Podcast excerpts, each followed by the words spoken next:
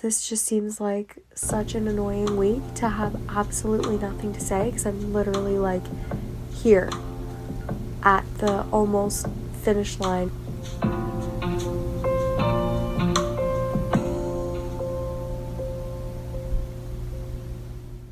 Hey mamas, it is 10:33 p.m. on Monday and I was so close to skipping this week for the first week because I feel like I have nothing to say.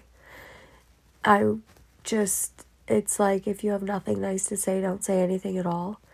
And I'm just in an ungrateful, unmotivated, just negative headspace. My mood is like the weather, like it's just gray and blah right now.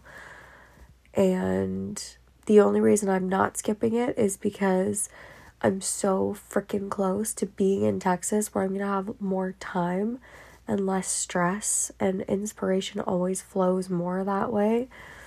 And I don't want to miss a week and then like throw off my commitment. I feel very committed to this project.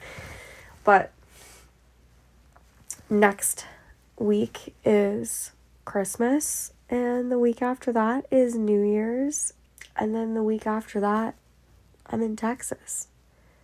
So, this just seems like such an annoying week to have absolutely nothing to say because I'm literally like here at the almost finish line of the year, and I am just struggling and I'm feeling ungrateful and I'm sick of saying I'm struggling and I'm bitter and I'm just ugh.